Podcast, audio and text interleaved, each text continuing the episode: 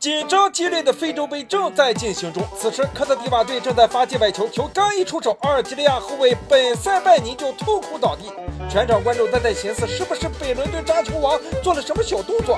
但其实我已经顺着网线闻到了扎哈，可能是释放了生化气体，把他给熏倒了。裁判，他放屁把俺脸都熏黑了，你咋还不判犯规呢？拉倒吧，你黑能有我黑呀？我要不黑，我就判你黄牌了。只可惜俺眼神不好，没看见。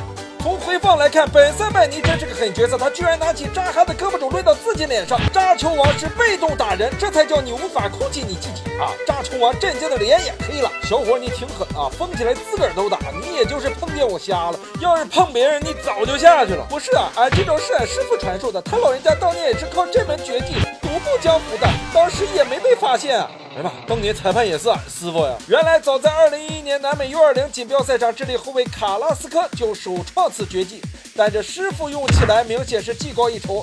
卡拉斯科这力度可比徒弟狠多了，真是舍不得老婆套不着流氓。不过尴尬的是，虽然翻了这大招，智利队最后还是输了。看来球场苦肉计，最后吃亏的还是自己啊！